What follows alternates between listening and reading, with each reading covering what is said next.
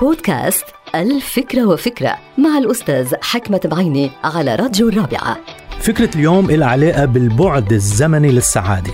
شو يعني؟ يعني إنه السعادة مثل مثل أي شيء آخر بالدنيا تتعرض إلى تأثير الزمن ومرور الزمن، يبدو إنه من الصعب جدا إن لم نقل من المستحيل أن يتمتع الإنسان بشيء إلا يمل منه بعد فترة معينة. السعادة تنمو مع الزمن وتتلاشى أحيانا مع الزمن. والسعادة الإيجابية أيضا والسعادة السلبية والثقة بالنفس والكراهية والمحبة كلهم هاو بيتأثروا بعامل الزمن. بصراحة البعد الزمني مؤثر جدا إلى حد استطاع ألبرت أينشتاين إضافته كبعد رابع إلى أبعاد الكونية الثلاثة يعني الطول والعرض والارتفاع. وأنا شخصيا اختبرت السعادة ببعدها الزمني وكتبت عن هذا ما يلي. وقفت سعيدا على قمة السعادة إنها القمة الأعلى بين القمم التي تسلقتها من قبل. شعور جميل ورائع لكنني تعبت من الوقوف لأن الوقوف لفترة طويلة من الزمن